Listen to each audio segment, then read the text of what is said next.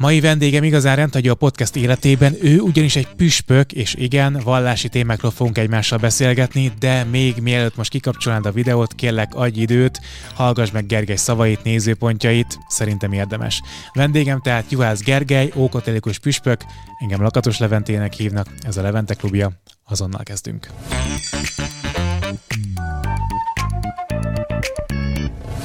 Felvétel előtt megbeszéltük, hogy tegeződünk, megengedted, és én élnek ezzel a lehetőséggel. Azt, hogy elmondanám a beszélgetés elején, mi hogy találkoztunk egymással. Ugye te búcsúztattad az én unokatestvéremet, Molnár Rihárdot, és én írtam neked a, a felkészítő szöveget a családi uh, múltról, úgyhogy nem tudtam, hogy te leszel majd a, a pap, tehát hogy fogalmam volt, hogy milyen pap honnan jön, és mit fog kezdeni ezzel a helyzettel, mert azért mégiscsak egy egy az átlagnál macerásabb helyzet volt az övé, és ennek ellenére úgy oldottad meg ezt a búcsúztatást, hogy a, hogy a jelenlévők és a gyászolók egyöntetően utána áradoztak rólad mert, mert olyan szintű elfogadással fordultál az elhunyt felé, ami tiszteletre méltó volt, és olyan szinten tudtál megfogalmazni komoly gondolatokat, hogy az, az azoknak is egyszerűen felfoghatóvá vált, akik egyébként nem feltétlenül gyakorolják a vallásukat. Um, majd idézek néhány gondolatot abból, Jó. amit elmondtál a, a, a búcsúztatón, de előtte szeretnék megismerni téged, mert eh, kutakodtam utána az interneten, nyilvánvalóan rögtön egyébként a temetés után, és olyan sok dolgot nem találtam rólad. Uh, azt uh, ugye uh, láttam, hogy ókatolikus a, a, az egyház, amiben te püspök vagy, az Ókatolikus Egyházról találtam egyébként a elmondásod ö, alapján egy csomó mindent, tehát hogy abban egy képbe vagyok a történelmével, mindennel, igen, de hogy, de hogy rólad ö, nem nagyon volt információ. Hmm. Tehát érdekelne az, hogy te hogyan fordultál a papság felé, hogy ez egy ilyen gyerekkori álom ah, volt-e, vagy, vagy nem? sem. Tényleg? Hát még véletlenül sem. De gondolom vallásos családból származol. És még ez sem igaz. Tényleg? Tehát, hogy ez tényleg egy kakuktojás vagyok a családban, azért őszinték. Annyit kell tudni, hogy eleve egy két vallású családban éldegéltem, ott nevelkedtem. Édesapámék részéről római katolikusok, édesanyámék részéről reformátusok. Nagyszülői szinten mondjuk úgy, hogy volt vallásgyakorlat, tehát azt mondjuk mind a két nagyanyám ha nem is minden vasárnap, de azért két hetente elment a Szentmisire Isten tiszteletre, tehát nagyapák már annyira nem, ők úgy ünnepeken, karácsony, húsvét, mit én tudom, de itt ki is fújt, tehát egyébként ezzel, hogy nagyjából ennyi volt. Ö, édesapám, ő, ő hát akkoriban ja, pártag volt, tehát ugye szóba nem, nem, nem voltunk megkeresztelve, meg ilyenek, tehát nem, nem volt a szokás hanem majd ugye, amikor jött az a bizonyos gangsterváltás, akkor lettünk megkeresztelve, mindannyian, mert akkor már úgy szokássá vált, hogy akkor keresztelkedünk, és reformátusnak lettem keresztelve, mert hát mert, mert hát annak lettem. Én is az, hogy konfirmáltam, és meg minden. És én is aztán konfirmáltam, mert hogy azt kell mm, kategóriával, és akkor úgy belecsöppentem ebbe az egész egyházi mutatványba, református gimnáziumba jártam, akkor indult be, frissen, hirtelen első évfolyam első osztályába voltam benne Miskolcon, és elég nagy reformátussá váltam, mondjam így. Tehát én már gimnázium mellett lejártam nagykörös, a református hitoktatói képzőt elvégeztem mellett, stb. stb.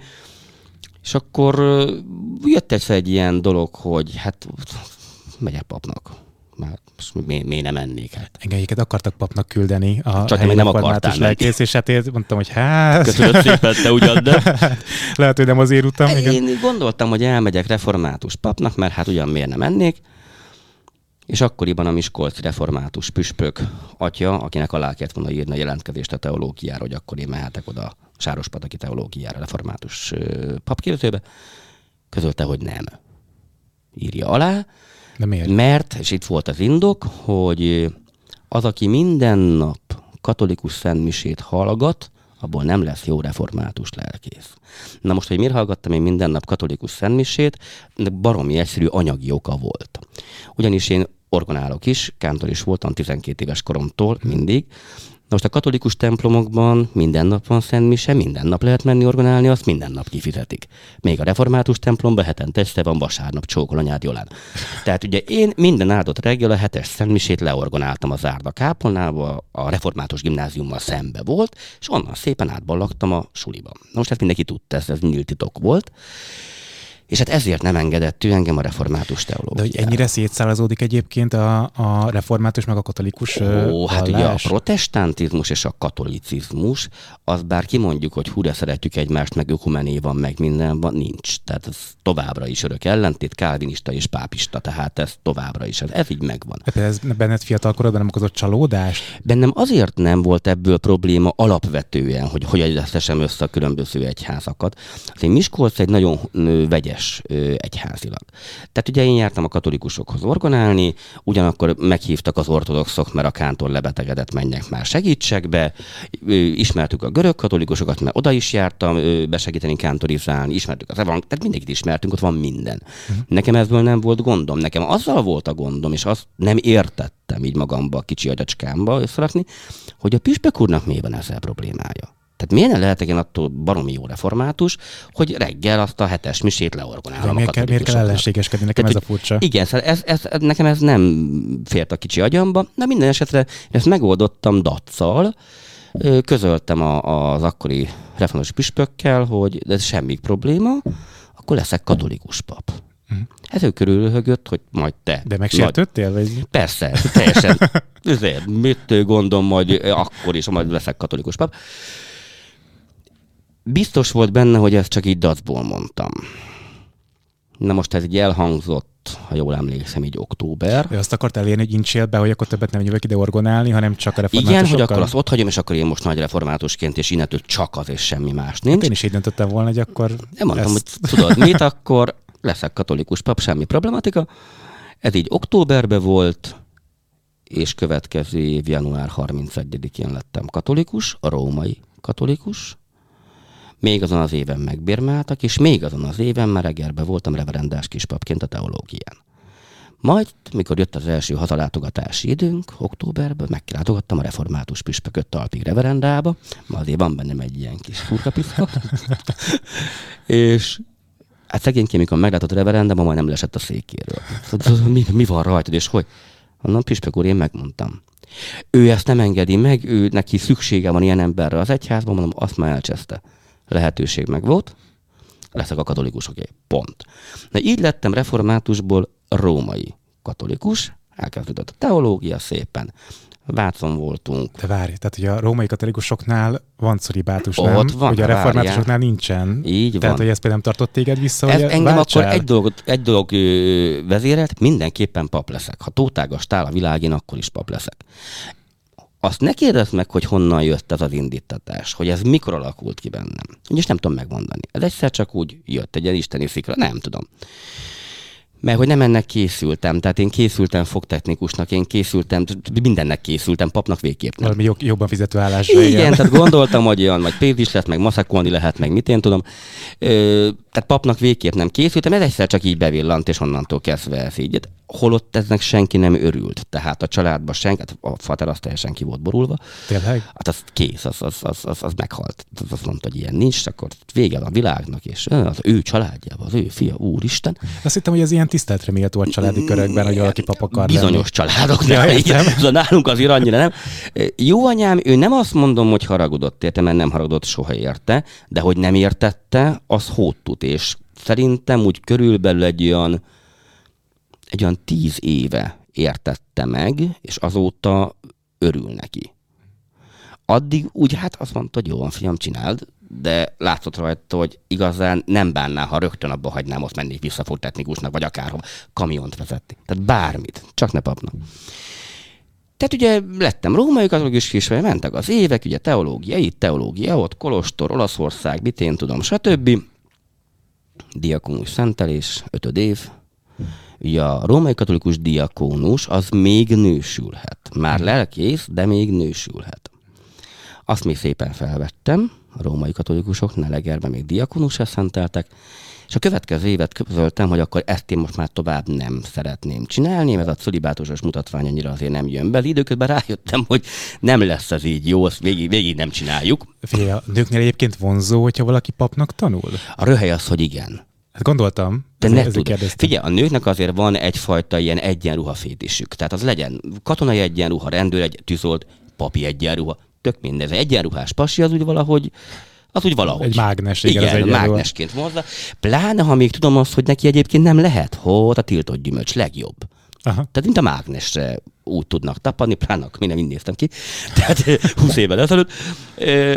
És igen, szóval, és az ember az észreveszi meg hát azért mégiscsak. Elmondták, mert nem volt ez titok a teológián, hogy most csak azért, mert te akarsz itt nőzni, attól nem kell itt hagyni a papságot. Ó, de kedves. Te így megmondták. Uh-huh. Hát most miért hát? Emberek vagyunk, védkezünk, majd meggyógyulunk. Nem tudom, mi atyánk. Persze, ilyesmi. két mi atyánk egy üdvözlés, szevasz, azt minden megy tovább. Na most, akinek van ehhez gyomra, azt csinálja így, áldja Jézus, tehát engem aztán pont nem érdekel én ettől őszintébb ember vagyok. Tehát én azt nem tudtam volna megcsinálni, hogy előadom a nagy szolibátusos szent fazekat, közben meg Mariskát is, meg a szomszédfa Juliskát is használgatom. Ez, ez nekem nem fért bele, tehát mondtam, hogy akkor itt ezt most befejeztük. Nézzük meg, hogy hogy tudunk ebből úgy kijönni, hogy mégis papok legyünk, de a cölibátust se kelljen megcsinálni. Ugye az első ötlet az az volt, hogy elmegyünk görög katolikus papnak. Hát ugye nekik lehet nősülni, katolikus, katolikus, de jó, de hurrá. És el is mentem akkor az, akkor még csak egyetlen egy görög katolikus püspöke volt az országnak, drága Szilárd bácsi, tünemény, és nagyon szeretem, és, és, és örülök, hogy még ma is él közel száz évesen. És elmentem hozzá, elmondtam neki, hogy mi az én nagy problematikám. És mondta, hogy hát alapvetően olyan örülne neki, ha én átjönnék ő hozzájuk. Egyetlen probléma van, hogy ezt római katolikus testvérek nagyon szépen megoldották, hogy ne lehessen emiatt sok görög katolikus pap, uh-huh. csak és kizárólag az át lehet menni rögtön, de a cölibátus vonatkozik rá, csak arra nem, aki igazolni tudja, hogy a családjában két generációi viszony voltak görög katolikusok. Tudom ezt igazolni. Halvány Gőzöm és Szilárd bácsi, utána nézünk, családfakutatás. Kutattuk, találtunk mindent. Tehát volt abban a zsidó, volt abban a székely, volt abban evan... Csak görög katolikus nem Egy volt. fél dekányi görög katolikus nem találtunk. Innentől kezdve mondta Szilárd bácsi, hogy átjöhetsz, de cölibátos, ilyen, hogy hát mondok, akkor nem megyek, nem bolondultam meg, hát azt akarom megúszni, ugye? És nekem ő ajánlotta érdekes módon, azt mondta, hogy figyelj, figyelj, azt keresd meg az ókatolikusokat mert nekik nincs ilyen előírásuk, épp úgy katolikus, viszont lehet nősülni. Ő megadta, hogy ki volt akkor itt a magyarul katolikusoknak a, a főnöke, püspöke, szóval menj el, keresd meg, sőt, ő még írt nekem egy ajánlólevet is. És akkor megkerestem, és ő azt mondta az akkori püspök, hogy gyere. És akkor innentől kezdve lettem én ókatolikus, tehát így kerültem én eleve ehhez a, az egyházrészhez, amiről annyit tudtam, amit tanultunk a teológián, hogy igen, megszülettek, meg 150 évvel ezelőtt. Az nem lehet csak gondolom. Hát mit mondjak neked, a, a tankönyvben is volt mindjárt másfél oldal se róluk, tehát ennyi volt a öt év leforgás, amit tanultunk róluk. Meg ugye az utolsó mondat, az kedvencem, ez régen még a Wikipédiában is szerepelt, amíg rájuk nem szóltam, hogy ezt húzzátok már onnan ki, mert nem igaz hogy Magyarországon már csak, ö, hogy is volt, már csak telefonkönyvi adat, de a telefon is a baptista teológián csöng. Ez vezet a Wikipédia is, és mi is így tanultuk. Miközben egyébként kiderült, hogy nem, mert hogy oké, okay, nem nagy létszámmal, de újra alapult, és újra van, tehát aki szeretne, fel tudja elővenni a kapcsolatot. Ugye így kerültem ide, és akkor, mint ókatolikus lelkész, hát többfele szolgáltam az országban. Ugye azt is tudni kell, ugye, hogy olvastható gondolom a tanulmányból, hogy nálunk egy kötelező civil munkát végezni.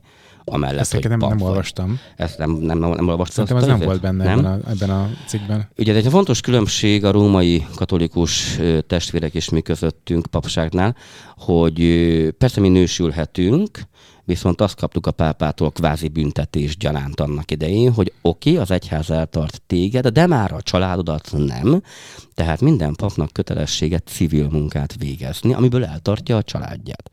Tehát mindenkinek van munkája. Tehát tanultál teológiát, és amit tanulni kell egy másik szakmát emellé? Persze, én mellett elvégeztem a tanítóképzőt, meg a tanárképzőt. Te tanárként dolgozol? Így van, most ma is oktatok. Tehát ma is oktatok, mert muszáj. Tehát eleve az egyházfegyelmünk az úgy szól, hogy ha valakinek nincsen civil munkája, hat hónapig, akkor a hatodik hónapban egyházilag is fel kell függesszem.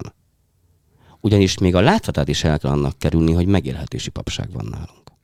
Itt vagy hivatásszerűen vagy pap, vagy akkor ne légy. Tehát csak azért, mert pészkasz, azért ne csináld. Még ez egyébként nem rossz. Mert az előbb-utóbb megbosszulja magát. Nem akarom bántani kedves római katolikus testvéreinket, nézzük meg ottani atyáknak nagy részét. Amikor csak az óráját tudja nézni, hogy ott haj, 20 perc a Tesco gazdaságos misét lezavartam, mert a pénzügy is úgyis megvan. Tehát nincs időm a hívekre készült, nem váltok velük, mert, mert minek? Tehát nem hivatásból, hanem pénzért dolgozok. A papság az nem lehet munka. Az vagy hivatás, vagy akkor nincs. Ugye, tehát nálunk is így működik. Na most ebből kifolyólag az is másképpen van, hogy amíg a római testvéreknél a, a püspök kolléga kihelyeti a papot mucsácsa röcsögéről tökömgöröngyösre, addig nálunk ott fogsz dolgozni, ahol a civil munkádat megtaláltad. Uh-huh. Ugye más a más a sztori.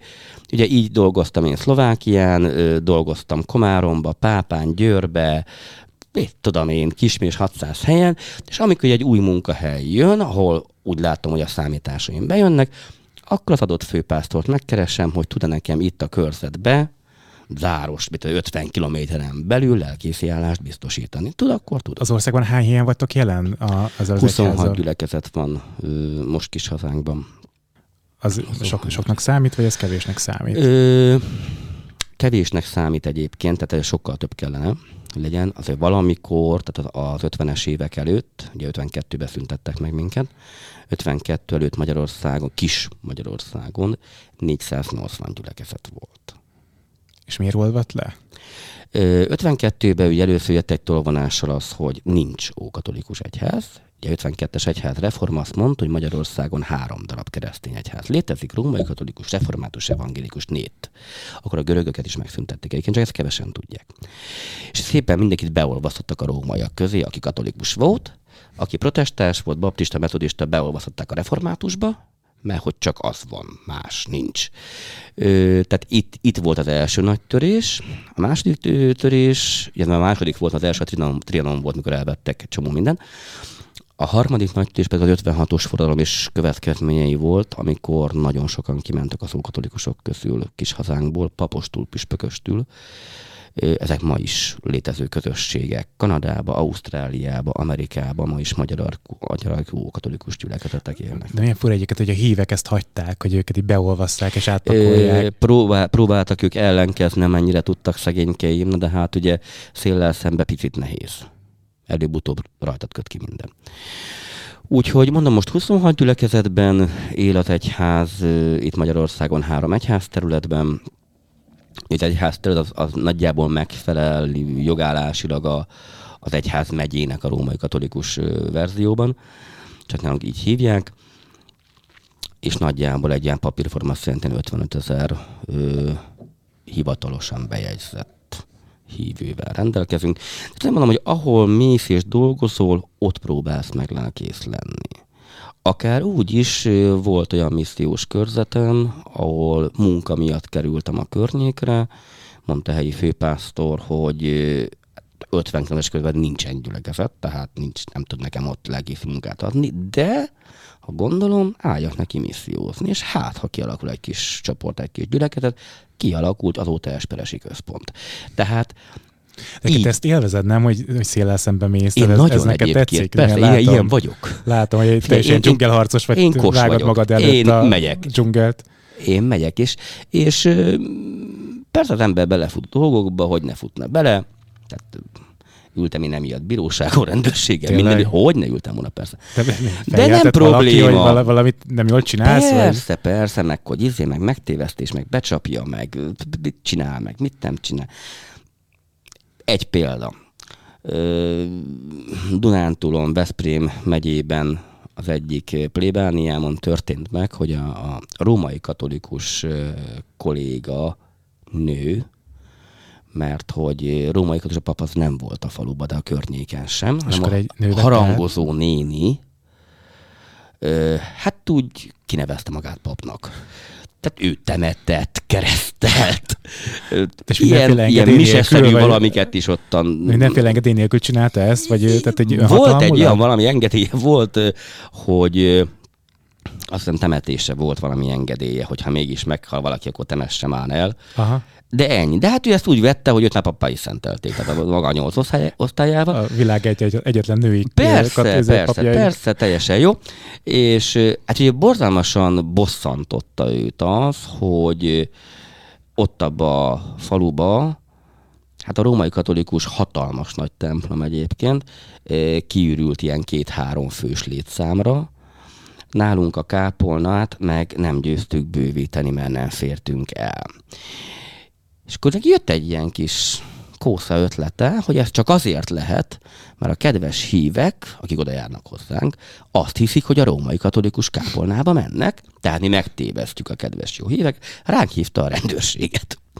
És se felejtem el, jön a két rendőr, engem keresnek, mondom, megtaláltak, hogy hát akkor itt megtévesztés, és mit én tudom, mondom, semmi gond, menjünk le a kápolnába. Lementünk a kápolnába, most úgy képzeld, hogy a kápolná bejáratánál, az utcáról bejárat, hát az a monitor négyszer. Ekkora Aha. hatalmas tábla, ekkora marha betűkkel kiírva, hogy község neve, Jézus szíve, ó katolikus kápolna.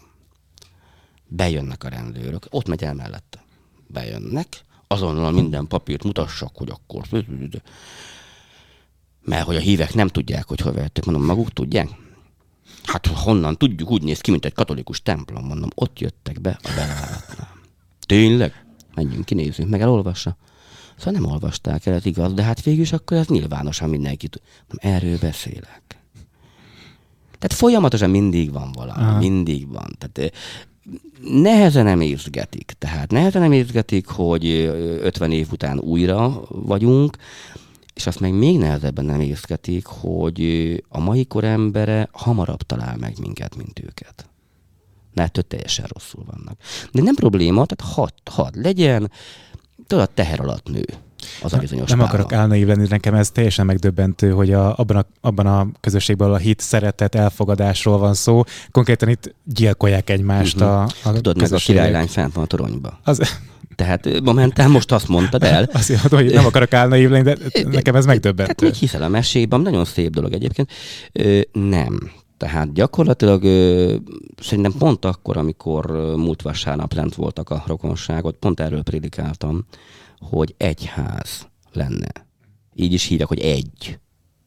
Most ehhez képest nem egy van, kismillió és 600. Amivel még nem volna semmi probléma. Na de elvileg az egyházat a szeretet kéne, hogy összetartsa. Megint csak a Bibliában mondom, nem én találtam ki. Meg a közös nevező az Isten hit Igen, tulajdonképpen. tehát a Szent hogy- Háromság egy Isten hit, a szeretet összetart minket, de jó. De van itt összetartás? Van. Van ugye minden évben egyszer. Január első hetében van az ökumenikus ima hét. Olyankor összeborul mindenki a Kálvintiri templomba, meg a bazilikába, ott van 68 féle egyháznak a püspöke, nagyon szeretik egymást, ölelkezünk, csókolózunk, de már itt sem mindenkit, mert mindenkit nem hívunk meg, például engem sose hívnak meg, tehát a mi egyházunk ebből Te is kimarad, mi ki vagyunk taszítva, köszönjük szépen, ne szeretjük egymást. Ö, utána megszeretgetik egymást, és következő héten egy kanálvízbe akarják egymást megfojtani. Egész éven keresztül. Következő ilyenek, akkor megint szeretjük egymást. Ez a kirakat. Mhm. Tehát a teljes kirakat. Ami egyébként egyetlen egy alkalommal akartak minket meghívni egy ilyen ökumenikus bubánatra, és felhívtam a evangélikus kollégát, és mondtam neki, mondom, ide figyelj, most egészen őszintén. Az, hogy mi egyébként egymást ismerjük, és jóba is vagyunk, civilbe. Ugyanakkor akarsz te ott velem egy oltárnál állni? Mint püspök a püspökkel? Azt mondja, őszintén, én akarnék, az egyházon viszont nem akarná. Na mondom, akkor minek csináljuk a cirkuszt? Minek? Gyere el hozzám a templomba, Ott mert én civil- mellettem bárki állhat. Állt itt mellettem zsidó rabbi, állt itt mellettem muzulmán imám, buddhista szerzetes, én bárkivel nagyon szívesen. Viszont akkor az őszinte is. És nem akarom megfojtani következő héten. Ugye a ókatolikus a neve az egyházatoknak, és ugye az ó, az azt is jelenthetné, hogy nagyon régi, régi, bigott, igen. abszolút ilyen, nem tudom, földhöz ragadt vallásról van szó, ezzel szemben ti egy liberális vallás vagytok valójában. Van. Ugye például Ricsi temetésén elhangzott tőled az a mondat, hogy, hogy mindenki követel bűnöket, hogyha ez nem így lenne, akkor angyalok lennénk. És, és ezt szerintem van. ez egy mondat, ez tök jól jellemzi a, a, a mai világot. Milyen értékrendek szerint prédikáltak, milyen értékrendeket követtek ti a, az egyházban? Én azt szoktam mondani papjaimnak is, diákjaimnak is, hogy egyetlen egy értékrend létezik az egyházban. Az pedig a Biblia. Pont. Csak a Bibliát, más. Bibliát kicsit máshogy értelmezik, nem a különböző egyházakban. Most az a gond, amikor elkezdjük a Bibliát saját szánkézünkre formálni. Nem kell formálni. Az olyan szépen leírták, baromi régen. Az olyan jó működik. Nehány ezer éve, köszönjük szépen. Nem szabad kiforgatni, azt úgy, ahogy leírták, értelmezni kell tudni. Arra is figyelni kell, és itt szokták elrontani nagyon sok különböző egyházfelekezet, amikor kiragadnak egy-egy mondatot, egy részt, jó, minden ünnen, és azt haszajkózzák, hogy mert az van megírva, hogy meg van írva, hogy nem tudom, mi van megírva. Igen, csak ha megnéznénk, hogy és előtte és utána mi van megírva, akkor mindjárt teljesen más jelent. Mi egységben nézzük a Szentírást, és az egyetlen törvény alapján ítéljük meg a Szentírás minden egyes mondatát, amit azt a temetésen is említettem, hogy egyetlen törvényt adott Jézus, szeressétek egymást, pont. Nincs más. Nem adta azt, hogy ne egyél húst, nem adta azt, hogy ne légy meleg, nem adta azt, hogy ö, de tudom, mit ne csináljál. Szeressétek egymást. Ennyi a törvény. Mindent ezen a szemegen keresztül kell nézni. A Biblia minden egyes mondatát és szavát. Ennyi az értekrendünk. Tehát, ahogy mondtad is, hogy nagyon sokan gondolják, és valóban így van, hogy az ókatolikus egy ilyen megkövült, nem tudom mi a bubánat. Igazság szerint a név arra utal, ugye ezt annak idején sokadik Pius pápa adta nekünk ezt a nevet, ott a zsinat után, mert hogy mi hitvaló őseink azt mondták, hogy menjünk vissza a gyökerekhez, ahhoz az őskeresztény közösséghez, amikor a pap, így az apostolú tudja még akkor, az egy volt közülük. Nem egy ilyen elkülönült valami, fú, félisten, hanem egy volt közülük. Amikor úgy nézett ki a, a Szent Misa, az Isten tisztelet, hogy ha kérdése volt, feltette közbe. És miért ne? Hát azért vagyunk ott, hogy De tanuljunk. egyébként van? Hogy ne lenne? Tényleg? Láttad volna például most vasárnap a búcsúi szentmisét, hát állítom a hívek többet beszéltek, mint én. Hát ez egy ilyen közgyűlés tulajdonképpen Igen, majd, de most azért nem. vagyunk. Kérdezzél, engem azért ad ide, ide a jó Isten, hogy próbálják neked válaszokat adni. És akkor ugye ez nagyon szépen működik. Tehát ide visszamenni, ahol az apostolok dolgoztak, nem voltak eltartva ide visszamenni.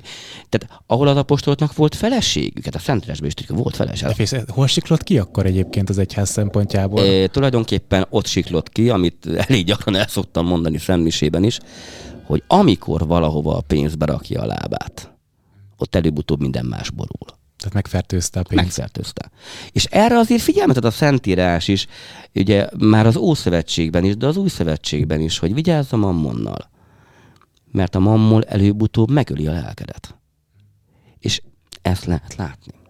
Ugye így siklott ki valamikor ott nagyjából a, a 800-as évek derekán, amikor már elindul a pápai hatalom, a vagyonszerzés, amikor már annyi vagyonom van, bár még nősülünk orvérzésig, hát a pápának is 7-8 gyereke, de már annyi vagyonom van, amikor már azt örököltetem is tovább a gyerekeimre. Már az egyházi, már az enyém. És onnantól kezdve már a gyerekemet hat évesen kinevezem bíborosnak. És ráadásul ez gondolom a hívektől beszedett dolog. Hogy egyértelmű, és a hívek ti adjatok, mert szent szegénység van. Tehát amikor ide eljutunk, na akkor borul minden. Utána mindig jönnek valaki, megpróbálják megtisztítani, mert rájönnek, hogy ez így nem működik. Lásd, egy Assisi Szent Ferenc 1200-es években azt mondta, hogy így nem megy, tisztítsuk. El is kezdtek, nagyon szépen elkezdett tisztulni az egyház, de legalábbis a Ferences közösség megpróbálta megmutatni azt az utat, hogy meddig is, megint egy pár száz évig, amíg oda is be nem jött a pénz. És nézd meg a mai Ferences atyákat, nem bántom őket, Isten látja lelkemet. De menj el a Ferenciek terére Budapesten az egész tír az övéké. Ők adják ki bérbe a kávézót, az éttermet. A... Tényleg? Igen, az övéké, ő tulajdonuk. Az egész belső udvar, az összes üzletet oda fizetnek a szent szegény szerzeteseknek. Érted? Berakta a pénz a lábát, és onnantól kezdve az már nem ugyanaz lesz. Szegény Szent Franz most eljönne megnézni, hát visszafeküdne a koporsójába. Aztán jött a következő Luther Marci bácsi reformációjával, azt mondta, hogy nem jó, menjünk vissza a gyökerekhez, és elkezdte, és szépen indult, és jól. Nézd meg, mi van ma az evangélikusoknál. Luther Marci felkelne, az is visszafeküdne aludni. És így sorba-sorba, és én abban az egyben reménykedek, hogy ugye nekünk 150 évvel ezelőtt indult meg ez a megtisztulási folyamat. Abban reménykedek, hogy talán meg is fog maradni. Nem mondom azt, mert akkor álszent lennék, hogy a, a mi egyházunkban nem jött be a pénz. Nem Magyarországon, mert itt aztán nem.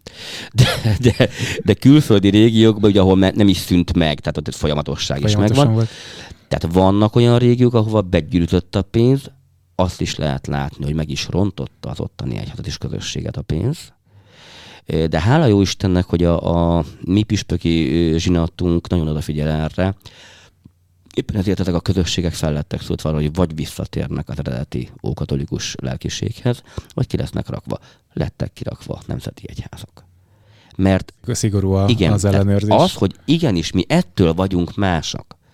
Tehát vagy ezt meg tudjuk tartani, vagy akkor tulajdonképpen menjetek vissza rómainak. A prédikációban te elmondtál egy gondolatot, ami hát nyilván meg voltam hatódva az eseményen, de hogy szerintem én ott sírtam el magamat annál a gondolatnál, amikor azt mondtad, hogy, hogy Isten szeret téged, mindenkit, hogyha te tiszta szívvel, szeretettel tudsz adni egy pohár vizet a szomjazónak.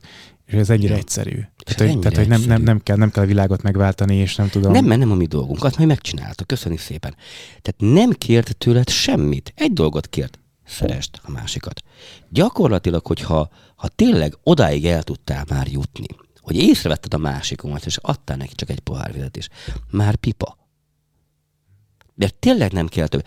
Ö, annak idején... Ez nagyon fontos gondolat egyébként, mert tényleg a többi egyház szerintem nagyon sokat várnál a híveitől. De minek? Pedig erre azt mondja pont a Szentírás, hogy minek rakjak rájuk nagyobb terhet, mint amekkorát el tudnak viselni. Nem én mondtam, Szentírás mondta. Ami ő, ugye nekünk a, a, a hatodik kerületi kápolnánknak a védőszentje Szent Teréz anya. Szent Teréz anyának volt egy gyönyörűséges mondat, amikor átvette a Nobel-díjat. Milyen fura, hogy nőt választottak védőszentnek, szerintem ez is ritkaság, nem? Ez is ritkaság, és nem véletlen. Azt mondta, hogy nem tudunk és nem is kell nagy dolgokat tennünk. Kicsi dolgokat, de azt hatalmas szeretettel. Mert ennyit vár el Isten, semmi többet. Egy ölelést vár el, egy mosolyt, egy pohár vizet, nem mást. Nem kell neked vinni az egész világnak a terhét, mi a bánatnak. Azt majd ő már eltipelgette ott a Golgotára. Nem a mi dolgunk. Természetes, hogy ezt úgy kell értelmezni, hogy mindenki a saját körülményeinek megfelelően adja azt a bizonyos pohárvizet. Elmondok egy gyerekes példát, az, az komolyan olyan volt, hogy nem vagyok egy bőgős ember, de ott azért még én is el bőgtem magamat. Ez még a nyolcadik kerületi kápolnában történt. Egy pápa melletti anya otthonunk van, és ott volt elég nagy gond az önkormányzattal, meg akarta szüntetni, ki akarta őket rakni, stb. Vagy különben vegyük meg az épületet, stb. Nem mi a bánat volt. És akkor beindítottunk egy országos gyűjtést, egy hónapunk volt rá egy országos gyűjtés, hogy gyerekek... voltak tényleg ezzel a határidővel. Tündériek voltak. Gyerekek, akkor most van egy hónapunk arra, hogy szedjünk össze 24 millió forintot, különben akkor az a 14 család, 14 anyuka és X mennyiségű gyermek, akkor az úgy mehet amerre. Lát, igen. És tegyem hozzá, összejött a pénz, egy hónap leforgásra, a hívek összeadták, és mondom, tényleg valóban kinek mennyi az a pohár volt, aki egy millió forintot, mert volt neki. De ami az igazán nagy volt, van egy asszonyka, hát legalább tíz éve hozzánk jár Szentmisére, egy hajléktalan nő. Tehát tényleg haj, utca. Tehát egy hajléktalan nő, ráadásul még mozgáskorlátozott is, tehát amit el lehet róla képzelni, szegényt verte a Jóisten rendesen.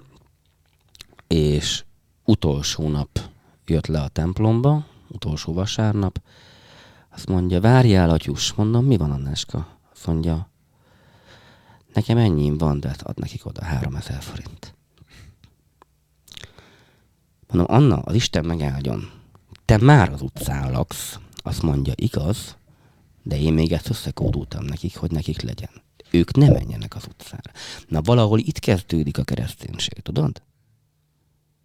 Tehát az, amikor a te magad szintjén, amiben csak tudsz, az utolsót is odaadod. Önzetlenül. Igen, mert erről kéne, hogy szóljon. Erről kéne, hogy szóljon. És valóban semmi más, ahogy mondtam is, nem fogja érdekelni az Úristent. Pont nem fogja, hányszor mentél Mária Pócsa térden csúszva meg vissza. Nem fogja ide. Mert az neked volt fontos, nem neki. Nem fogja érdekelni, hogy hányszor voltál templomban, naponta hány rózsafüzért morzsoltál végig, mert megint neked fontos, nem neki. Neki egy fontos, az az egy szem törvényét betartotta, de hogy szeresd embertársat, mint saját magadat. Ennyi. Ennyire egyszerű. Ennyire. Szerintem egyébként nagyon sokan azért nem gyakorolják a vallást, meg azért fordulnak el tőle, mert tényleg hát, mert... azt gondolják, hogy az életüket oda kéne adni az egyháznak ahhoz, hogy egyáltalán, egyáltalán bármiféle szóba álljon szóba bele majd esetleg bele, a kapuba Szent Péter, nem a jó Isten, odaig el se jutunk. Abszolút. Igen. Vannak ilyen uh, egyházi, szerintem tabu témák a mainstream egyházban, legalábbis amiről uh, kicsit ilyen felemásan beszélnek, vagy abszolút elítélik őket. Ezeket szeretném majd megkérdezni, hogy mit, mit gondolsz róluk, de előtte még van egy kérdésem. Az egyik ismerősömnek a kolléganője, nem magyar nyelvű, úgyhogy ezért, ezért ismerek róla beszélni uh-huh. név nélkül. Ő egy nagyon mélyen vallásos hölgy. Hozzáment illetve első férfiához, egy szintén vallásos úriemberhez, gyere, gyermeket szerettek volna, stb. Az úr, az úriember nem dolgozik, kvázi élősködik a uh-huh. hölgyön, és ráadásul veri otthon a nőt. Ó, legjobb. Igen. És a hölgy pontosan a vallásra és a, a, a, a vállásnak a, a elítélésére hivatkozva nem Ezt lép ki a kapcsolatból. Uh-huh. Ti mit gondoltak a, az Na ilyen helyzetekről?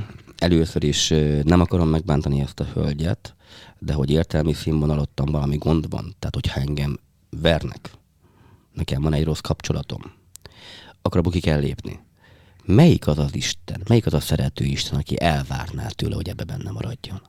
Hát szerintem nem. Na, az el... nem az én Istenem. Hm? Egy. Kettő. Igazándiból itt nem a társadalmi megítéléstől fél az illető szerinted? Tehát, hogy a, a, az egyház közösség többi tagját az a baj, igen, tehát ettől félnek. Ez a, ez a sok. Ezzel tartják sakba az ilyen típusú emberkéket, akik azt hiszik még mindig, hogy az egyháznak kell megfelelni. Nem az egyháznak kell megfelelni, csak a jó Istennek. Egyébként, hogyha ha valaki valóban megnézni a Bibliát, ma szépen le van minden írva, mindig ezt mondom, mert tényleg így van. Ószövetség. Mózes megengedi, hogy vállólevelet adjatok ilyen esetben. Tehát már az Ószövetségben nem. Jézus Krisztus, megyünk új szövetségbe. Itt is azt mondja, ugye, hogy amit Isten egybekötött ember szét nem választhatja. Az ember nem is, de az Isten bármikor Éppen ezért ott is leolvassuk Lukács evangéliumába, hogy oda megy hozzá egy nő, hogy már hét férje volt, és mondja Jézus, hogy oké, okay, most legalább boldog vagy, igen, hurrá. Tehát nem várja el az Isten, itt nem vár el. A mi egyházunknak a hivatalos tanítása egyébként az, bár tegyem hozzá a római katolikusoknak is van egy, egyik része legalábbis, hát náluk is megvan kánonjogilag, hogy ilyen esetben például maga a helyi plébános megteheti azt, a saját hatáskörben, hogy úgymond ágytól és asztaltól elkülöníti a házastársakat. Tehát engedélyt ad arra, hogy elköltözzön, tehát mintha kvázi elváltak volna, akár polgárai is válhatnak, és az egyháznak, még a rómainak is semmi, de semmi problémája nincs. A rómainak akkor lesz ezzel problémája, amikor esetleg adott hölgy megismerkedik egy másik úriemberrel. Na ott a rómainak már problémája van, mert hát te még házas vagy, mert ugye egyházi vállás az nincs, és töttöröttöröttör. Mi egyházunk azt mondja, hogy mivel az Úristen kötötte egybe ezt a házasságot, Éppen ezért ő bármikor fel is oldhatja. Ki vagyok én, hogy szebe menjek az Úristen akaratával? Ha tényleg nem működik egy dolog, és egy kapcsolatban többet sírsz, mint nevetsz, akkor annak ott vége van. Ezt be kell látni, hogy az Úristen jeleket adott arra, hogy ez itt tovább nem működik. Nem leszel egészséges lelkileg, sőt testileg se. Tehát kész, elválunk egymástól, mint tágtól a levél. És utána az Úristen bármikor adhat neked másik szerelmet, És akkor megint ki vagyok én, hogy azt mondjam, hogy nem eskedlek meg, és nem adom rá a Úristen áldását? Hát dehogy nem. Akár hányszor is. Egyetlen dolog van, ugye egyházjogilag nálunk, hogyha mondjuk különvált ez a hölgy, mondjuk az emberkétől, megismerkedett gipsziakabbal, gipsziakabbal, akár már polgárilag meg is esküdtek, legalább öt évnek el kell telnie, ami bizonyítja, hogy valóban az Úristen akarata volt ez, hogy ők nekik egymásra kell találni, és öt év eltelt, jöhetnek és esketem őket boldogan. Tehát ugrálni nem lehet. Az nem ugrálunk, értelemszerű, tehát nem ez a cél, hanem pusztán az, hogy nem akarok én dönteni az Isten helyett. Uh-huh. Mert én csak egy pap vagyok. Tehát ennyi az álláspont a vállásról gyakorlatilag. Oké, okay. a celibátusról beszéltünk. Igen liberális felfogással, meg gondolom, hát azzal rendelkezel valójában. Hogyan vélekedsz arról a helyzetről, amikor mondjuk a pap a celibátust megszegi, Igen. és mondjuk elintézi a dolgot egy gyónással, vagy egy nem tudom mi, mi atyánkkal, és hogy gondolkozol arról, hogyha mondjuk minisztráns fiúkkal uh-huh. szegi ezt meg, nyilván celibátus az nőtlenség, tehát hogy tulajdonképpen nem szegi meg ilyen Igen. szempontból, tehát nyilván ez egy elítélendő dolog, legalábbis az én nézőpontomból, Igen. nem tudom, hogy te hogy gondolkozol róla. Na, Hát ugye először is onnantól kezdve, hogyha ő vállalt valamit, lásd szolibátus, és megszegi, mert meg fogja szedni, mert férfiból van, és vér folyik benne, tehát ezért nem is kell vállalni. Ez Mindegy. Törvényszerű szerinted? Ez törvényszerű. Aha. Törvényszerű. Figyelj, a jó Isten így teremtett meg minket. Tehát a jó Isten úgy teremtett, olvasd a teremtés könyvébe, azt mondja, rögtön, mikor Ádámra ránéz, Csóri ott fekszik a fügefa alatt, hogy lásd, nem jó az embernek egyedül. Hát hagyjunk mellé társat. Azt megcsinálja évikét, ugye. A teremtés kezdete óta úgy vagyunk kitalálva, hogy társas lények vagyunk, igenis szexualitással vagyunk felvértezve, ami egyrészt kell a szaporodásunkhoz, másrészt kell a feszültséglevezetéshez, másrészt kell a szeretet testi megéléséhez, és még sorolhatnám, hogy mi mindenhez. Hát, szerintem, tehát, hogy most nem akarok ilyen közönség, de masturbálni se lehet valójában a... A, a római katolikus egyház szerint nem és ezt is a Bibliára hivatkozik, pedig ott nem is arról volt szó. Na mindegy, majd erre is kitérek. Tehát igenis erre szüksége van az embernek biológiailag is, és lelkileg is, legyünk őszinték. Na most éppen ezért, amikor már kimondta, hogy celibátusba fog élni, már hazudott igazság szerint úgysem, tehát nem lehet megoldani. De próbálkoznak, és vannak tényleg, akik próbálkoznak, és, és tisztelembe csinálni őket ezért. Tévedés ne essék. Ismerek nagyon jó római katolikus kollégákat, akik megpróbálják, elbuknak közbe-közbe, de tényleg nagyon ritkán, mert tényleg próbálják ezt megtartani ha elbuktam, akkor jön ez ugye, hogy akkor elmegyek a másik kollégához gyónni, aki ugyanúgy elbukott ugyanebben a mutatványba, és akkor egymást meggyóntatjuk, feloldozzuk, két mi atyánk egy üdvözli, és akkor mehetünk tovább. Na ez itt nekem nem fér bele. Ö, azt nem mondtam, itt nálunk a mi egyházunkban persze a gyónás az létezik értelemszerűen, hiszen Jézus adott szentség, viszont nem ebben a formában, mint a római katolikus testvéreknél. Tehát egyrészt pont nem érdekel, hogy ki milyen bűnt követett el. Tehát nem vagyok egy kíváncsi alkat. Ha akarja, elmondja, és nem akarja, nem mondja. Annyit mond, hogy csak védkeztem és oldoztam, fel leszel oldozva. Ugyanis ha eljutottál arra a szintre, hogy egyáltalán te kéred a feloldozást, az feltételezi, hogy valamiféle bűnbánat van benned. Különben nem is jönnéd gyónni. Azt mondod, hogy el megtörtént, megtörtént, elmen Jézus. De valahol mégiscsak zavar, és azt mondod, hogy a feloldodás után viszont, hogy én tőlem még az elmúlt húsz évben senki nem kapott két mi atyánk egy üdvözlet, az hót biztos, mert azzal nem lesz feloldozva. Azzal nem lesz elégtétel. Az elégtétel, ugye a penitenciának az lenne a lényege, hogy saját magamat valamilyen módon jobbá tegyem, hogy ugyanezt a bűnt még egyszer lehetőség szerint ne kövessem el. Vagy hogyha eleve olyan bűnről van szó, amiről pontosan tudom, hogy el fogom mire követni, és a pap is tudja, mert nem hülye, uh-huh akkor viszont egy olyan fajta elégtételt ö, szabok ki az illetőnek, amivel másoknak tud valami jót tenni. Hogy mégis kompenzáljuk a kvázi ö, rosszat jóval. jóval aha. Tehát e- eddig fér bele nekem a gyónás, az nem fér bele, hogy kipipáltuk a két mi atyánk, és holnap megcsináljuk újra. Ez nem. Másik kérdésed, hogy mi van akkor, hogyha ezt nem a kántornénivel követi el a plébános kolléga, hanem mondjuk tesszük fel egy minisztráns fiúval. Itt megint ketté választanám azért a dolgot. Ugyanis Mi van, hogyha az a minisztráns fiú, az mondjuk 18-20 éves, és mondjuk ő ezt nagyon szeretni is, mert éppen nagyon bele van szerelmesedve a plébános bácsiba. A plébános bácsi is beszerelmesedik, mindenki boldog, kész, megtörténik, ha meg meg kell Jó, de hát ezt a szerelmet, ezt az egyházuk nem engedi valójában. É, na most itt megint, megint, megint gond van. Ugye a római katolikus testvéreink azt mondják, hogy fúj. Mert hát, ha meg van írva, hogy meg van írva. Valóban Ószövetségben olvasunk ilyet, hogy férfival ne hálj úgy, mintha asszonyjal hálnál, mert bűn, meg izé, meg utálatosság, meg bubának valóban meg van írva, méghozzá a törvények és szokások felsorolásánál, ahova az is meg van írva, hogy ne egyél disznóhúst, meg az is meg van írva, hogy most megkönnyékig a kezedet minden nap, mikor hazaérsz, meg a lábadat. Kíváncsi lennék én arra, hogy a disznóhúst megeszik-e a kedves kollégák, és megmossák-e a könyöküket, ugyanis vagy az egész szabályrendszert betartjuk, vagy nem ragadunk ki belőle egyet. Ez az egyik.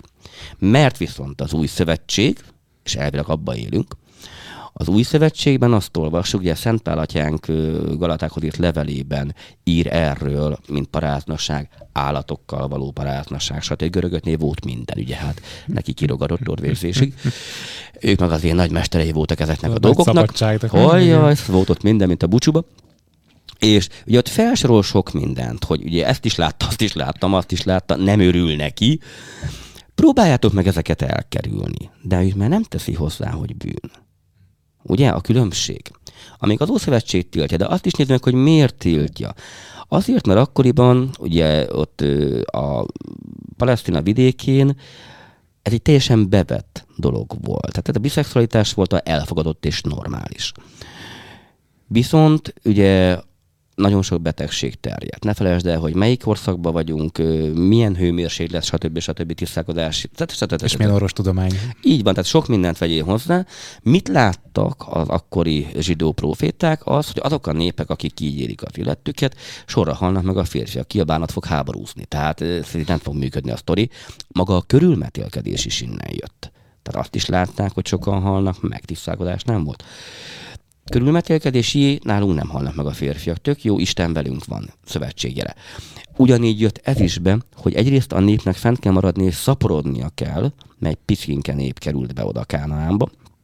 Másrészt megkerülünk a férfiainkat ahhoz, hogy ha megtámadnak, tudjunk védekezni pusztán az összes ilyen, tehát 460 akárhány ilyen előírás, mely között ez is szerepel egy fél mondat erejéig, van leírva, ennek a 90%-át, ha megnézed, erre megy ki. Uh-huh. hogy a nép megtartó ereje legyen. Tehát nem feltétlenül vallási Ez egy irányított helyzet. Így igen. van, igen. Már az új szövetségben Szent Pál ő konkrétan vallási szempontból mond el dolgokat, és mondja például ezt, hogy hát látta, hogy ezt csináljátok, hát jó, hát nem, nem szép dolog, meg ő, ő ezzel nem tud úgy igazán mit kezdeni. Próbáljátok meg elkerülni. Ennyi. Ugye, hogy mennyivel másképp néz ki a dolog. Tég is föld, persze. És mégis erre az egy mondatra hivatkoznak a nagy történelmi egyházak, hogy emiatt fúj melegek. Na visszatérve az én témámra, tehát ha mind a kettő boldog ettől, ám csinálják pontosan annyira tartom bűnnek, mint ha Mariska nénivel csinálja. Mert ő kötött egy fogadalmat. Abban az esetben, hogyha a minisztráns fiú még nincs 18 éves, vagy akár van is, de ő nem akarná ezt a mutatványt, na abban az esetben jön be nálam az a dolog, hogy plébános bácsinak a szerszámát tőből levágni. Mert azt viszont semmilyen körülmények között. És az lehet, hogy minisztráns fiú, és lehet Mariska is semmilyen körülmények között nem elfogadható számomra, hogy valakit bele kényszerítek, akár egy szexuális együttlétbe. Mert azt nem. Azt nem. A szexualitásnak mindenképpen örömszerzőnek kell lennie. De oké, te nem fogadod el, de például Isten elfogadja? Egyébként Isten sem fogadja el azt, hogyha erőszak történik. Azt nem tudja elfogadni. Azt ad egyet nem azzal a jó Istenesen lesz semmi baja, hogyha mind a akarják, és mondjuk a minissás az fiúcska. Mind a ketten akarják, mind a kettő boldog, és nem olyan fiúcska, aki nyolc évesen, hogyha felfordul, mi történik vele. Tehát nem olyanról beszélek értelemszerűen. Még nem hatalom miatt csinálja. És nem Tehát, a hogy hatalom miatt, meg miatt. nem azért, hogy már meg van félemlítve, meg nem azért, hogy mit tudom én, felvegyék az iskolába, tudom Vagy én. pont azért, mert hogy így fog megtérni, vagy nem tudom. Igen, tehát, vagy hogy- akármi bánat, hanem valóban, valóban ö, a személy iránt való vonzalom miatt megy bele a dologba, azzal még a Jóistenessel semmilyen baja. Méghozzá azért, mert ha hiszem és vallom, már pedig elvileg az van leírva, megint csak a Bibliára hivatkozok, hogy mindent és mindenkit az Úristen teremtett, és a teremtés végén azt olvassuk, hogy látja Isten, hogy amit teremtett, az jó, akkor Isten teremtette a meleget melegnek, a heterót heterónak, az mind a kettő azt mondta, hogy látá Isten, hogy az jó. Akkor ki vagyok én már megint, hogy szembe menjek az Úristen? Ha ő azt mondta valamire, hogy az mehet. Mert most ezt így megalkotta. csavar kérdésem a történetben. Viszonylag sok transznemű vendég volt a, a podcastben. A transzneműségről mit gondolsz?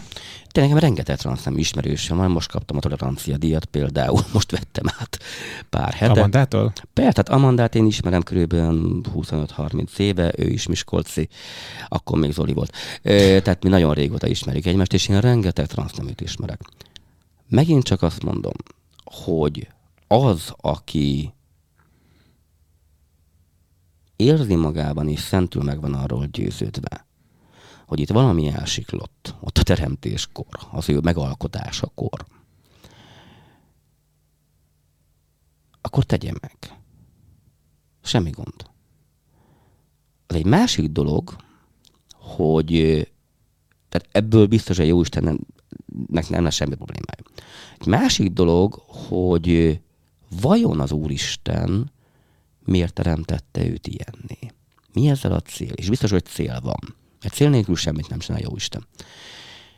Én azt szoktam javasolni, több ilyen ismerősöm van, meg megkeresnek a világ minden pontjáról ilyen kérdésekkel, hogy először is, mielőtt elrohansz magadat megműtetni, először próbálj már meg rájönni, hogy mi lehetett ezzel a célja az Úristennek, mit akar ebből kihozni. Biztos, hogy nem az, hogy te szenvedjél, tehát ezt a részét felejtsd el. Tehát nem az van, hogy jó, tett velem a jó Isten. Nem. Mert ő nem ilyen. Valami célja van, valami oka van. Ö, például Amandánál annak idején én mondtam neki, hogy te is találd meg a célt. Ő megtalálta. Neki az lett a cél, és azért adta neki így a jó Isten, hogy felvállalja az ilyeneknek, ilyen típusú emberkéknek a dolgait, legyen egyfajta közvetítő, megvan hozzá minden tehetsége. Jó nagy szája van, mindenkit elküld a világ végére. Tehát megvan hozzá minden adottsága, és értelemszerűen akkor tudsz leginkább kiállni egy bizonyos közösségre, ha te magad tagja vagy annak a közösségnek. Tehát meg lett a cél, csináld meg, kész, éj boldogan. Először a cél talált meg, mert annak viszont nincs értelme, hogy öncélúan operáltatom át magamat. Annak nincs értelme, mert biztos, hogy nem az volt a célja jó Istennek. Ennyi. Még egy nagyon fontos téma, amit szeretnék érinteni, mert uh, szerintem sok embert uh, érint a nézők közül is, ez pedig az abortusz kérdésköre. Mit gondoltak az abortuszról? Az abortusz talán egyik legkényesebb kérdése az Ezért anyaszentegyháznak. hagytam a végére. Mindenütt. Mindenütt. Nálunk is egyébként. Ö, ugye azt le kell szögezni, az abortusz alapvetően gyilkosság. Tehát ezt, e, ezt nem lehet másképp mondani. Ugye hitünk szerint a teremtést azt az Úristen részben átadta az embereknek, azon a bizonyos alkalommal, a pár percben megalkotjuk gyermekünk testét. Abban a pillanatban, ahogy az a gyermek megfogan, abban a pillanatban ő belerakja a lelket. Honnan tudjuk, hogy ez így van? Onnan tudjuk, mert hogyha ez nem így lenne, akkor minden egyes szexuális együttlétből gyermek lenne. Mert pedig tudjuk, hogy nem. Vajon miért nem? Nem csak azért, mert védekezünk, ha nem védekezünk, se lesz mindegyikből gyermek. Miért? Mert nem adott bele az Úristen lelket. Amelyikbe lelket ad, na abból lesz terhesség és gyermek. Tehát gyakorlatilag az első pillanattól önálló identitásnak tartja a Szent Egyház. Ez eddig mindenki egy, egy, egységes. Éppen ezért abortusz fúj. Na, a mi egyházunk egy picit azért ebben sem ennyire radikális. A mi egyházunk azt mondja, hogy ugye először is, sőt, először is, mi egyházunk megengedi a fogamzásgátlát. A római katolikus testvér például nem engedik meg azt se. De azért abortusz se legyen. Szóval eleve hm, mi azt mondjuk, hogy nyugodtan. Tehát azért van a tudomány, feltalálta a különböző fogamzásgátló szereket, használjad. Pont. De ha már nem használtad, azt mégis besikerült a gyermek, és úgy döntöttek, hogy ez most nagyon nem jókor jött, mit tudom én, anyagi, anyagit azt mondjuk annyira nem szeretem elfogadni, mert olyan nincs, hogy még nem, nem jó egy gyerek, de mondjuk egészségügyi, lelki, lelki mm. mit én tudom, stb. Vagy például úgy sikerült, hogy azt sem ki az apja. Tehát egyszer csak volt egy nagy buli volt atya. Hát örülök neki, hogy nagy buli volt, jó, hogy nem fog nyeríteni. De vannak ilyen sztorik egyébként? Hogy ne lennének, persze. És akkor most mi legyen, és hogy legyen, és egyáltalán. A mi egyházunk álláspontja az, hogy elsősorban is a megszületett gyermek érdekeit próbáljuk szem előtt tartani. Mert hisszük azt, hogy a magzati gyermek az, noha már itt van a Földön, de még nem lépett be a földi világba, tehát ő sokkal hamarabb vissza tud integrálódni a szellemi világba. Tehát őt úgymond persze védjük, amennyire csak lehet, de ha uram, bocsá, azt mondjuk, hogy mindenképpen meg kell oldani az abortuszt, vagy elvetél, vagy, vagy ilyesmi dolog történik, akkor ugye automatikusan megy vissza a szellemi dimenzióba. De ha már megszületett a földi világba, belépett a valós földi életbe az a gyermek, onnantól kezdve viszont neki bizonyos körülményeket biztosítanunk kell. Mi azt mondjuk, hogy igenis egy gyermeknek szüksége van egy anyára és egy apára. Tehát két darab személyre. Anyára és apára, vagy akár lehet apára és apára? Akár lehet apára és apára, és anyára és anyára, anyára is. Anyára. Tehát két személyre. Két olyan személyre szüksége van, aki őt tisztességgel becsülete föl tudja nevelni. Azért kell kettő, és nem ülünk annak, ha csak egy van, mert eh, pusztán fizikailag egy ember nem tudja ezt megoldani. Főleg az elején. Tehát azt szoktam mondani, hogy amennyire csak lehet, amennyire csak lehet, próbáljuk meg használni a fogalmazásgátlókat, ez a legfontosabb, hogy ne kerüljünk ilyen szituációba. Ha meg már belekerültünk egy ilyen szituációba, akkor nagyon-nagyon jól mérlegeljünk, lesz-e segítségem akivel ezt a gyermeket megszülöm, elkezdem felnevelgetni, mit én tudom, vagy ha tótágastálok se lesz senki, és ott vagyok egy egy magamba, és mondjuk még én is a gimnáziumot járom, sorolhatnám a különböző sztorikat, abban az esetben ö, egyházunk azt mondja, hogy a gyermek érdekében, a gyermek érdekében nagyon-nagyon-nagyon-nagyon nagy fájó szívvel, de megengedi az abortuszt. Mindig az a fontos, hogy kit nézünk. Na most ugye a, a, a nagy egyházak, azok alapvetően, bár ők azt mondják, hogy a gyermek érdekeit nézik, csak nem tudják külön választani. A gyermeket, aki belépette földi világban, de még nem született meg, meg azt, aki már bele is született ebbe a földi világba. És ez két külön dolog. Tehát abortusztal ö, nagyon sok ilyen ismerősöm van, nagyon sokaknak próbáltam segíteni. Voltak nagyon szép dolgok, ahol végül is ö, meg lehetett úszni az abortuszt. És aztán vannak olyan sztorik, amikor automatikusan az egyházunk minden szívfájdalom nélkül azt mondja, hogy természetes az abortusz. Lásd egy nemi erőszak következtében bekövetkezett terhesség. Ott értelemszerű, hogy ott az abort az egyetlen megoldás, hiszen azt a gyereket, ha meg fog születni, sem fogják szeretni. Most akkor minek? Az úgy nem jó. Ami nagyon fontos, hogy anyagi oka nem lehet. Tehát azt nem vagyok hajlandó elfogadni. Ugyanis akkor, amikor gipsziakabék a hatodik gyereket is meg tudják szülni egy szobakonyhába, akkor nekem nem mondja azt a budai villába lakó új gazdag, hogy jaj, neki most momentán nem fér bele az az egy gyerek. Tehát nem, anyagi oka nem lehet. Gergely, köszönöm, hogy itt voltál. Rengeteg kérdésem lenne még, és szeretném, hogy visszajönni hozzánk valamikor Figyelj, bármikor, beszélgetni, és arra bármikor. biztatom a, a Nagyon nézőket, szívesen. és esetleg kérdezzenek tőled kommentben, Nyugodtan. mert szerintem annyira nyitott vagy, meg annyira, annyira uh, kommunikatív, hogy szerintem ez, ez ki kell használni, hogy ilyen csúnyán fogalmazzam meg. Annyit mondjunk el, hogy hozzátok tehát bárki mehet tulajdonképpen, tényleg bárki. nemtől, Nem hovatartozástól, nem hovatartozástól, börtöntől, kérdezek egyet, hogy elmegy hozzátok egy transznemű például, Volt, őt is a egyszer. Közösség befogadja? De. Tehát ez a másik nagyon szép, hogy nálunk a közösség valóban így áll hozzá az embereknek. Tehát nincs, de el nem hiszed, hogy csodákat láttam már meg ezekbe a, ebbe a gyülekezetbe például. Van egy tünemény cigány nénink, aki oly örömmel öleli a keblire a transzneműt, hogy te még olyat nem láttál, pedig egy idős asszonyról beszélünk. És ez teljesen természetes. Azt szokták mondani a mieink, hogy aki ott elindul a templom lépcsőjén lefele, az onnantól kezdve, hogy belépett az ajtón családtag. Mindegy, hogy honnan jött. Mert valami őt ide hozta. Akkor kapja azt, amit, ami ide hozta őt, a szeretetet. Legyen ez a végszó. Nagyon köszönöm, hogy itt voltál. Igazán nincs. mit. Ha tetszett a beszélgetés, iratkozz fel a csatornára, nyomj rá a csengőikonra, hogy ez szóljon, hogyha új videó érkezik, nézd meg a korábbi felvételeket, azokhoz is kommentelj, lájkold őket, és ha van kedved, kövess a különböző social media platformokon, például az Instagramon. Ez a műsor a Béton közösség tagja.